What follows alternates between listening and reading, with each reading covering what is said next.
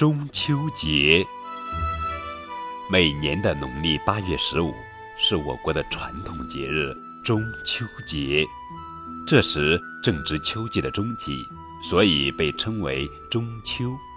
当然，中秋节也有很多别称，因为节期在八月十五，所以称八月节、八月半。因为中秋节主要的习俗活动都是围绕月的，所以称月节、月夕。因为这天的月亮非常圆，象征着团圆，所以又称团圆节。关于中秋节的传说，民间一直流传着各种不同的说法。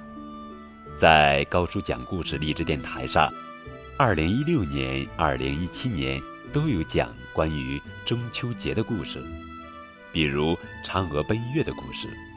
那今天高个叔叔来讲一讲朱元璋与月饼起义的故事。相传中秋节吃月饼的习俗起源于元代，那时中原地区的百姓不堪忍受统治阶级的残暴，以朱元璋为领导，联合了各路反抗力量，发动起义抗击朝廷。但是当时的朝廷搜查的十分严格。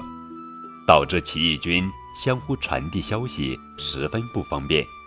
后来，军师刘伯温想出一个计策，他下令将写有“八月十五夜起义”的字条藏进了饼里，再派人分头传送到各起义军中，以这样的方式通知他们在八月十五晚上起义。到起义那天，各路起义军一起响应，很快。起义军就攻下城池，起义成功了。当胜利的消息传到朱元璋耳朵里时，他高兴地当即下令，在每年的这一天，全体将士与民同乐，还将对这次起义成功起了重要作用的饼作为糕点赠予大臣们，并且取名为月饼。